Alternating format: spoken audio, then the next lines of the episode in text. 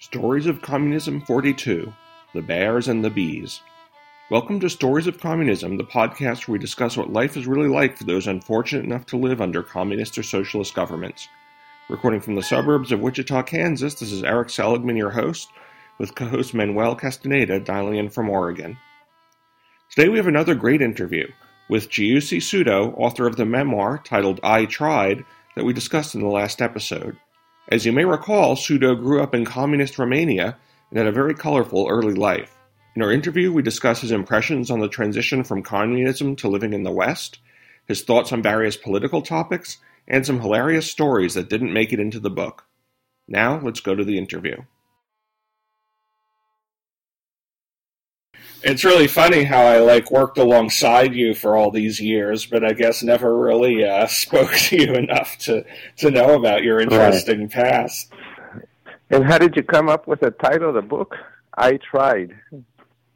Um, well, um, I had lots of stories I wanted to write, probably a hundred or over a hundred, um, I am very much into stories, listening to stories, telling stories, and I told many, many stories, and I have many that I haven't told, and I, I, I just ha- had this urge to write them, and uh, and I wrote about ten of them out of order, so they were not necessarily in time sequence, um, and I called it the book. I didn't have a title, and uh, and then when I when I kind of reread the stories, and uh, you know, one of them was I was trying to get a soccer ball, I couldn't I was trying to become a a pole vaulter. I couldn't.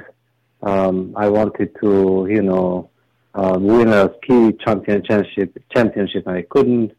So, uh, kind of the recurring theme was that I, I was in the middle of it, in the thick of it. I tried, but I didn't succeed, or many times I didn't succeed. Right?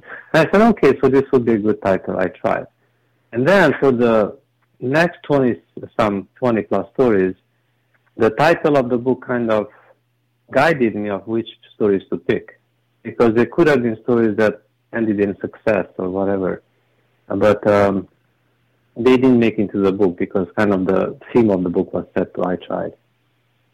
Hmm. Well, we ha- we have a lot in common, and your story about uh, being picked in the last round for playing soccer, that's uh, I can identify with that very well. Mm-hmm. right, right. yes. Well, thank you for writing the book again. It's sure, uh, sure. very uh, telling and inspirational for other people that that that know that there's something better out there, and they keep Manuel, what, what is what is your cultural background? I don't know much about you. Oh, uh, I was born in Mexico in a small village. Mm-hmm. Mm-hmm. A uh, very small village with uh, five homes. Oh no, wow! No running water, no electricity. I was mm 14 years old when I moved to the U.S. and this is when I first started using electricity and telephones wow. and watching TV. wow! And and then uh, this country has been a blessing for me because there are opportunities here for people that want to work. Sure, sure. So we we are very interested in people that have come from backgrounds like yours, where uh, they had to endure uh, socialism and communism, and of course, uh, our concern is that too many people are very easily duped. You know, they they are convinced very easily that socialism and communism is the way to go, and they want to pull us over in that direction. Mm-hmm. So, hearing your stories and stories of others motivate us to keep uh, putting those stories out so that people can see that freedom is always going to be better than right. social, right. socialism or communism. Right. There's, right. There is more risk there, but there are a lot more rewards. Mm-hmm. Yeah, so, well, so, that's so maybe, I here. I had enough of communism. I'm sorry, Eddie, go ahead. yeah, I was going to say, so maybe you could tell us a little about your experiences when you first got to the U.S., because your book kind of ends there, right? Right, when you right, emigrated. Right. And um, how did you adjust to, to life in the West after all those experiences in Romania? Well, it was it's interesting because I came on a Tuesday, I think, and I, on Thursday I already had a job as a carpet cleaner. and so I was in the Washington D.C. area, and I I got I was working ten hours a day uh, cleaning carpets, and I I uh, visited hundreds of homes in the process, which was very interesting because I never been in these million dollar mansions and you know wall to wall carpets, and these were all kind of foreign to me, and five five bathrooms and you know a TV mounted inside the bathroom. So these were like you know my jaw my jaw dropped um, uh, seeing all of that, and uh, actually it was uh, U.S. was preparing for the first Gulf War. This was uh, the fall of 1990, and I think they attacked uh, Kuwait. I think it was January of '91. So this was months before that, and I was working near the Pentagon. Uh, so I visited the homes of many officers in the process, and uh, actually we started chatting about politics, which was, you know, and here I am a Eastern European immigrant with a bad accent, and uh, and then here's a I don't know what star general or or colonel or whatever they were talking about the uh, you know the uh, Iron Curtain and the uh, Cold War with the Soviet Union and Iraq and Saddam Hussein and Ceausescu and all of that. So it was, it was pretty cool. So I did that for two months. Then I got a job as a um, computer scientist at a uh, supercomputer startup. Yeah, yeah. I was going to ask you. So, so why did you have to work at a carpet cleaner? I would have thought that computer engineering because, would be one of the credentials you actually could carry over. Yeah. Well, I didn't have a job, so I just came, you know, to my sister, and then uh, she was busy with her babies. She was, she was, she just had baby number two, just as I came, um, and everybody needed money, and I, I always worked. I didn't know life without working. I, I cannot sit idle for more than three days. so um, yeah, so I got that, and in the meantime, I was looking for a um, for a um, computer job, and then I needed somebody who gives me who will give me an H-1 visa and all that. So so I did that, and uh, that's when uh, so I was really I went from one extreme of you know the kind of the uh, day labor, hard physical labor to um, you know, computer science. It was very interesting. I learned a lot in the process for sure. And it was a huge cultural shock. I mean, I was familiar with the U.S. because I was always like a sunflower. I turned turned my face towards the U.S. always, even in my childhood. Maybe it comes out from the stories, but any movie I saw with the U.S., any slang that I could pick up from the cowboy movies, any um, any music I could hear on the shortwave radio, any book I put my hands on it. Uh, I, you know, I was always on it, right? So, um, as much as I rejected the culture coming from the East, from the Soviets, as much I embraced everything coming from the West. So I was familiar with a lot of things, like V8 engines. I never saw a V8 engine in my life, uh, but I I heard on the radio, on the Radio Free Europe, how they operate and and the you know, but when when I actually arrived in the U.S., I say, wow, these are way bigger than I thought, and you know, they, um, I, I drove a V8 first, and it was like an amazing experience, like an old Ford uh, Country Squire car, or like a like a ship, like a boat. Um, so, and then I went to like a there was a grocery store nearby. It's called it used to be called Giants. I don't know if that chain still exists. And the first time I went to Giants, uh, I was like mesmerized and after that, I wrote a letter back to Romania where I, I described my experience as a first-time shopper at Giants.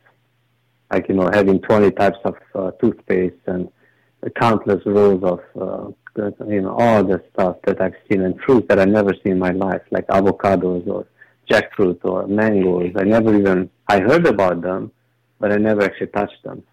Uh, bananas galore. Even actually, I was living with my sister. And my brother-in-law used to bring bundles of banana, and I would say, "May I have a banana?" I said, "Yeah, sure."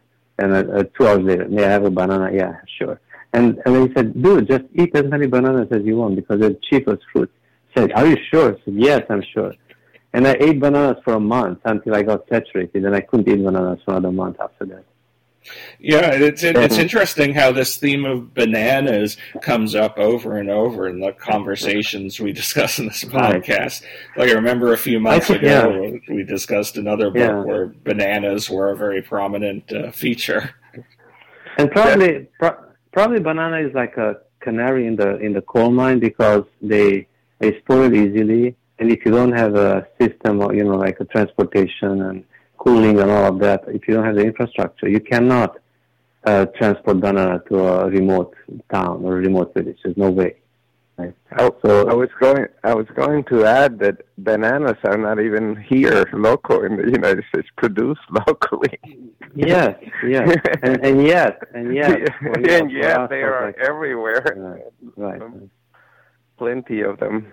So yeah, I mean, your book uh, really talks a lot about uh, the scarcity of things, you know, which is a a common theme uh, from most uh, books that we have shared and stories about communism, scarcity mm-hmm. of things, you know, right. and and uh, for the first time in my life, I have I moved here in 1978. For the first time in my life, I see some of the stores here, some scarcity stuff.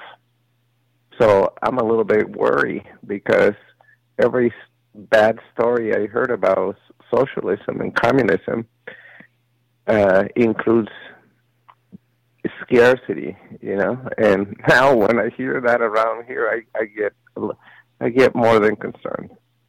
Right. How about you? Well, the How funny the, the, funny thing is that uh, because I I learned to live with nothing, right?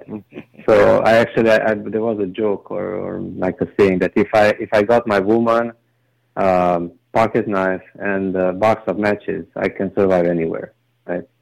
Um, so so you know if if if I need, I, I I build a bow and go and hunt, hunt a deer or something. I mean, if if I have to, or or or catch a rodent, or go and catch a fish, or you know. I remember when when uh, when I came to Oregon in '93, um, one of my colleagues from uh, from Intel said that oh, there's the people who are starving in or they don't have food in Oregon. They're not starving, but they're like you know, there's scarcity of food. And there were these tons of blackberry bushes around my house.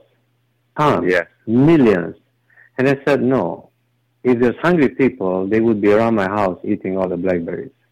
Because I have yes. seen hungry people. And the hungry people go through thicket and thorns, uh, and they bleed to death to, to grab the last, last fruit and and yeah. uh, they are maybe they are lazy, maybe they are slightly hungry, but but hungry when you are when your life depends on surviving, you're gonna pick, you're gonna eat leaves, you're gonna eat branches, you're gonna eat grass. That's hunger, right? Yes. yeah, yeah. I mean, it, it is interesting how we, you know, have these poverty levels where we discuss, you know, how if someone's relatively unequal here, it's a horrible tragedy, and you know, obviously, it's something we want to make more equal.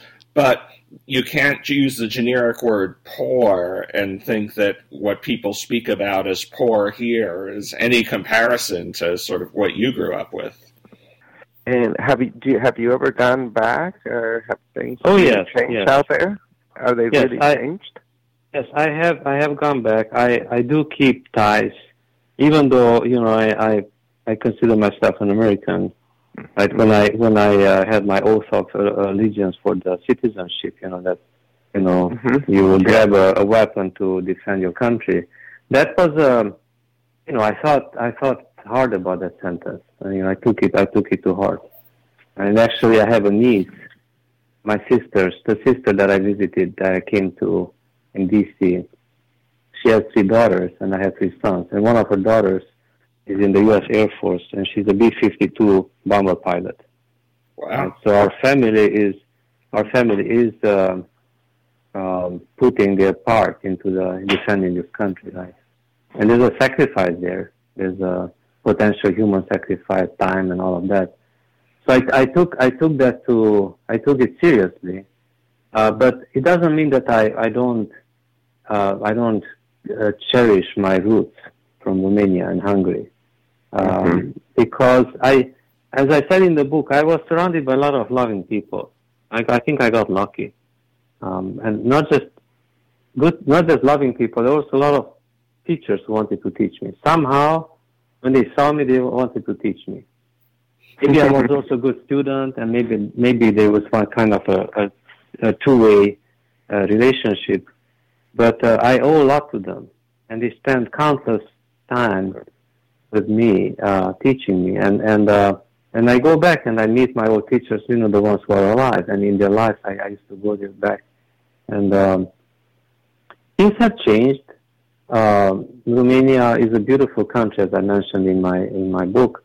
Um, the government is not good. I, I don't like it. They they are like um, somehow um, they're just not operating as effective as they should. There's trash everywhere.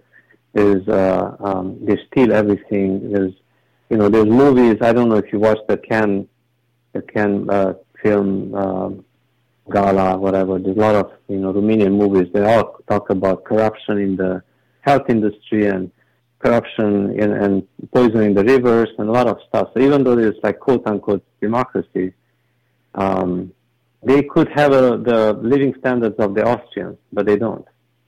And there's many reasons for that. Uh, it's better than, than before, and definitely they do have bananas. now, now, are there a lot yeah. of former communists there in positions of power, like there are in some of the other Eastern European countries? I, I don't, I don't really know. Uh, I know that when when the switch happened, when I was still there, and I followed it closely, the the next wave of leaders that came came in when Ceausescu was executed, they were communists, kind of um, disgruntled communists who fell out of favor with the dictator, right? Mm-hmm. But they definitely were party members. They definitely had, you know, connections. And you could not become the leader of a country in two days after the execution of a dictator if you were not in the top echelon.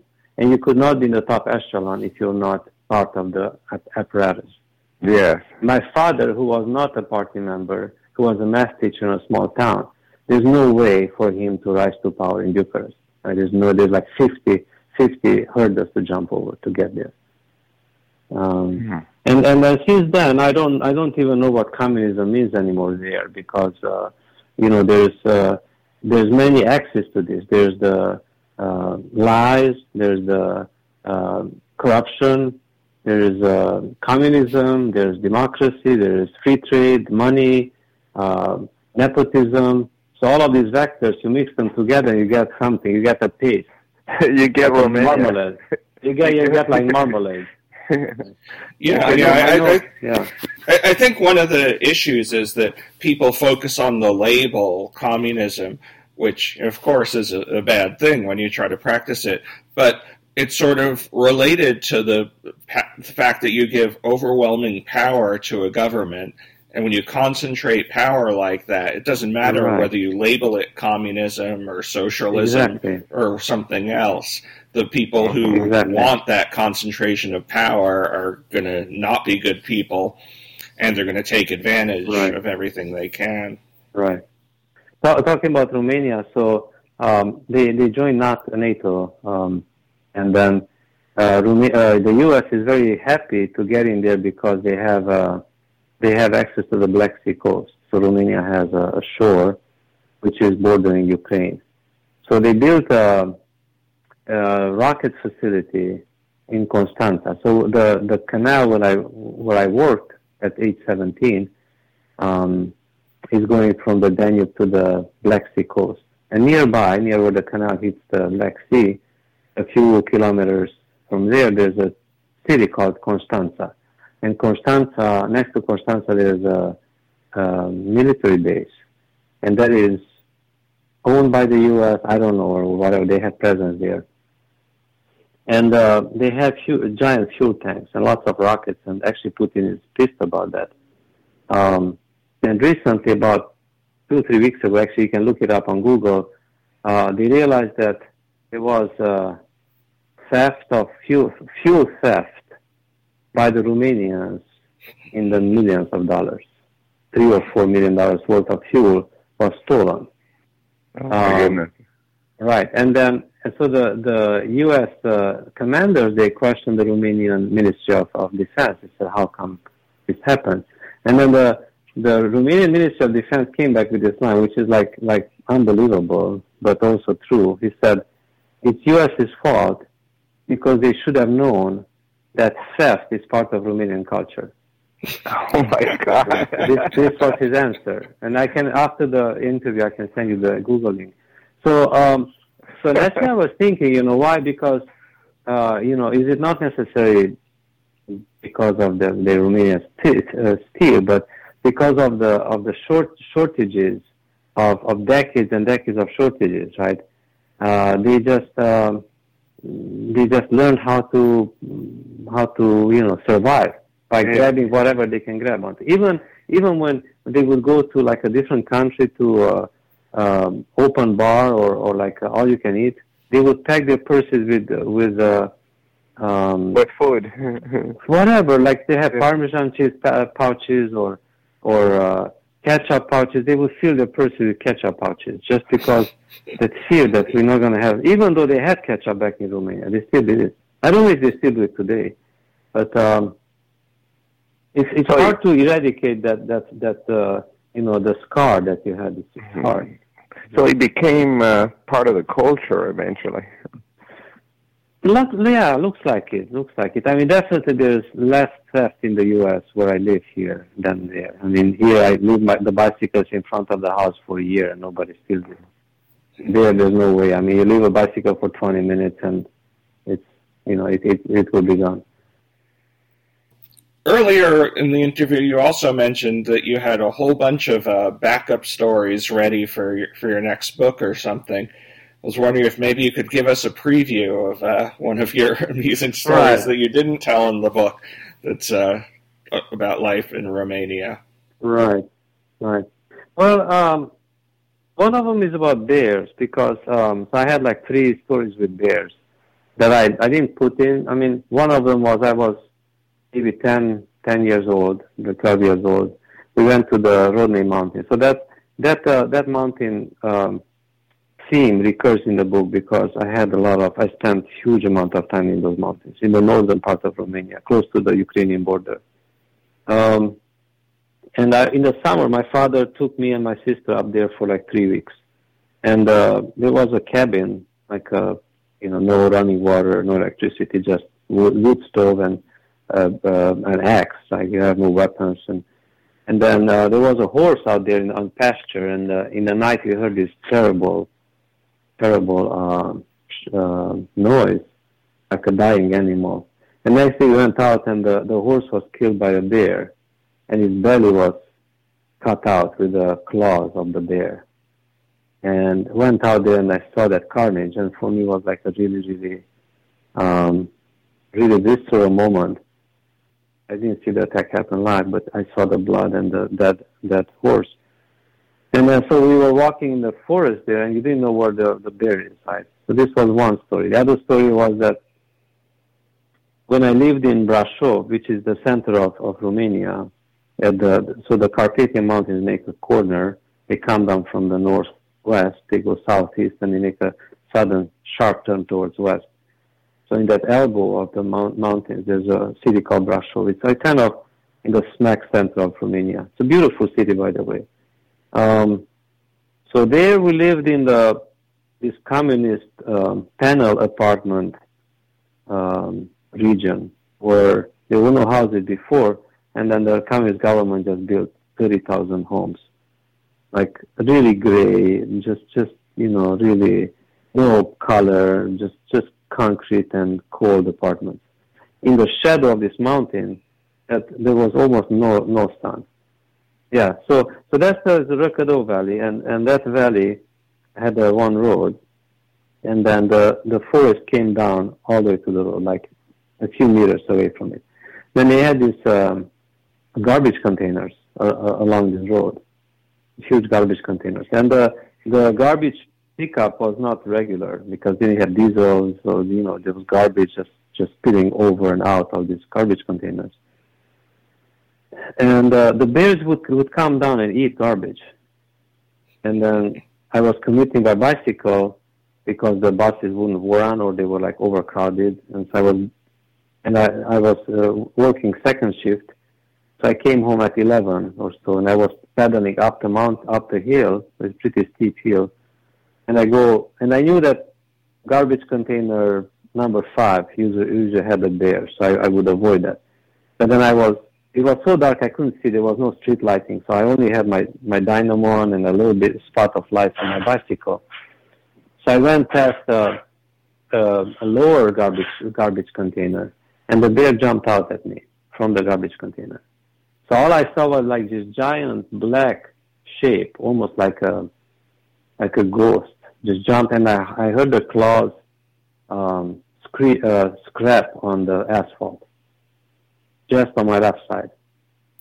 And and the, fortunately, there was a, a, road going to the right in a T, T junction. And I turned my bicycle to the right, and I pedaled for my life. And I pedaled so fast that my my light bulb burned out from the voltage I generated. so I was I was just pedaling like madman in the pitch darkness towards a faraway single light bulb and I pedaled all the way there. And then I slowed down a little bit, and I looked back, and I couldn't see anything. I was out of breath. I was like a like a dash, like a sprint runner. Like I, I spent all my energy in like a few seconds.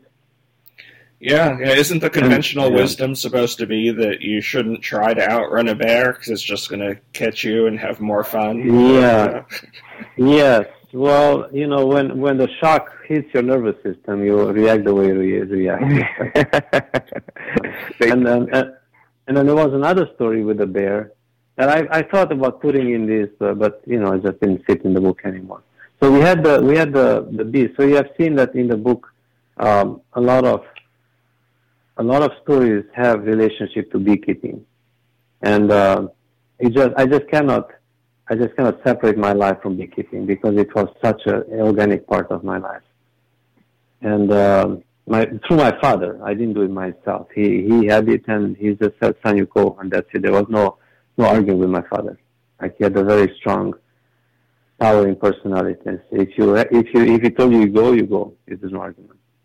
Mm-hmm. So I went with him for twenty some years, thousands of times to the bees by bicycle and and then he had the bees in the middle of nowhere. Uh, and then the remember I told you about the wild boar story that the party leaders like to shoot wild boars. Yeah. So so so they no people average people didn't have weapons, right? So only the, the leaders had weapons. So they got tired of wild boars and they imported bears from the mountains. So the mountains had bears because they, there's lots of berries in the mountains, mostly uh, raspberry. Uh, so there in the in the Carpathian Mountains there's bears. Even today, there's probably there's more bears in Romania than most other countries in Europe. Actually, one of my friends' son is is a bear, uh, like a ranger there. Anyway, oh, yeah. so they they trapped like ten bears in the mountains. They truck truck them to our to the forest in, in the neighborhood of our city. And he said, why don't we let them loose? Let them, let them multiply so we can shoot them. Right? He didn't think about the fact that these bears have nothing to eat because there's no berries. So the bear started eating sheep. The bear started breaking into um, um, bee, Farm. bee farms, right? Mm-hmm. And my father had this because my father and grandfather, great grandfather, they were all all uh, woodworkers. My father was a mathematician, but his his father and grandfather were uh, woodworkers, and they were very good at it. So when they built something, it was solid, like really solid. So they built this really solid uh, bee uh, beehives for my father, and the bear went and so the beehive's wall was double wall with an air gap in between. One wall was going vertically, then air gap and horizontally.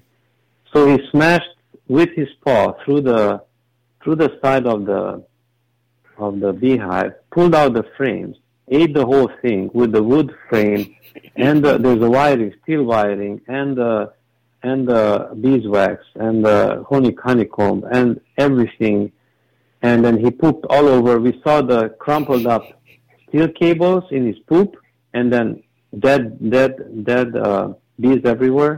and he broke like six of those uh, of those uh, beehives, which my father was really really unhappy about. So we went there and said, okay, we have to save the bee farm. So we go there with a flashlight that has hardly any electricity, like you can hardly see, like like a candle or two candles worth of light. We have a pocket knife with a two-inch blade because you couldn't have three-inch blade or longer knives because you couldn't have weapons. So we go out at night, and I was I was pooping in my pants. I was so afraid. And then we looked around, and and you know, have no nobody, right? Nobody will help you. So we made fire, and then we had pots and pans, and we like hammer pots and pans with our with the stone or something. And we do that to like 2 a.m. Then we go back. Then we go back next day, and we do it for three nights. Then the fourth night we didn't go. Then the bear came again and broke into another like six or seven hives. then we go back again to to keep the, uh, the bear away. And and then one day my father didn't come home, and I didn't know where my father was. So I was, uh, uh, of course, there's no telephone, nothing. I mean, it's just darkness, and you have a pocket knife and a bicycle. So I go. This is like a one-hour biking trip for me. I'm going from here to Forest Grove, you know, in the woods somewhere. So, um, so uh, my mother and me are like really scared. I said, I'm gonna go and see where my dad is. So I go back there, and I was so scared. I was so scared. I go up to this where he just had recent bear attacks. My father didn't come home. He never didn't come home. All my life, he was always home on time. So one time my dad is not at home.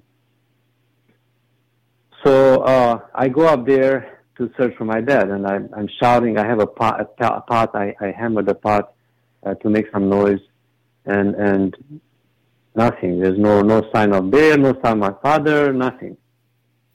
He comes back in the morning, right? And both me and my mother didn't sleep. We are like waiting for him. What, what's going on? And he didn't say. He said, "No, I, I no, I can't tell you." Um, and then, you know, I I couldn't push no more. And later on, actually, it's not him. After my father died, I found out from somebody else what happened. The bear was eating sheep. So the shepherds asked for my father for honey. He gave them like two kilos of honey. They they got uh, plum brandy. They mixed the plum brandy with the with the honey, and it made the trap for the bear. They got the bear. The bear got drunk and fell asleep. They went and they killed the bear. I don't know how they killed the bear with axes, whatever. They would kill the drunk bear. And then um, they they had a horse who towed the the body of the bear until uh, there was some rock quarry, and then they they made like an avalanche of rock to cover the, the body of this of this bear. And my father was either involved or he gave them the the money or I don't know what happened, but that was the night when the bear disappeared one of the bears disappeared. Well, this is uh, interesting. There's a big moral of the story too. Don't get drunk because you become a easy prey. you become or don't, easy prey. or don't import uh, uh, wild animals to a place yeah. where they don't belong. yeah, yeah, that, that that seems like you know another interesting aspect of it that you had these officials who were importing the bears because they like to hunt and they didn't even right. think about right. what would the effects be on the local population. Right. Kind have you scary. seen the movie? Uh, have you seen the movie Second Hand Lions? Oh yes, I have. Uh-huh. So when the yeah. old the old guys uh, buy an old lion to shoot the lion. Yes. And then the kids said, no, don't shoot the lion. Said, no, no, no, we want to hunt something. So we're going to shoot the lion. Said, no, don't shoot the lion. So it was kind of like that, you know. They brought a bear to shoot the bear.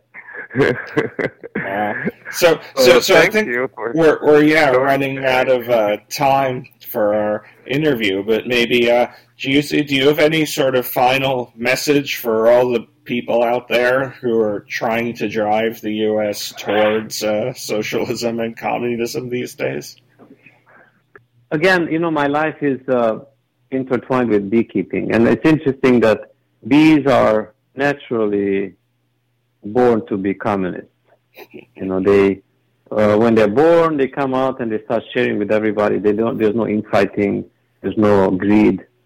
Uh, there's no dictator. There's a queen, but the queen has a very precise role, right? And I, I observed uh, how how these these behave. And there's not lazy. There's no they're not on the couch or they're not.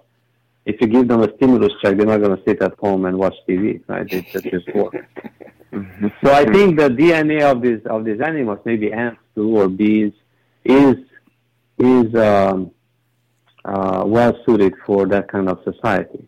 But humans are not, unfortunately. Mm-hmm. You know, maybe maybe it, ideally it would be nice. Maybe if you would re reprogram the DNA and say, okay, everybody is who's everybody. But the, the fact of the matter is that if people are not not motivated, they're not going to work. Some will, but not everybody. Mm-hmm. Uh, so if you, if you if you just give them a check and say, okay, here's a check, and then do do whatever you can with the time, they're going to sit at home and watch Netflix. But uh, growing up, you know, there's all this. It's mine.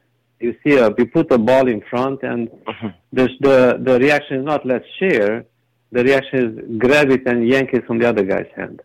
That's kind of innate. Even their fingers, you know, there's always like mine. And and as long as we have this kind of greed, um, uh, it's it's hard, right? The other thing is that communism is one thing. You know, the ideal of communism of everybody does every, everything for everybody together. That's one thing. And that has its own problems. But the other problem is that when you have a centralized government, then uh, it, it turns into dictatorship. And at some point, communism is not even, they do it under the umbrella of communism, but that's, it's not even, you could call it whatever, brainwashing, but it becomes a dictatorship.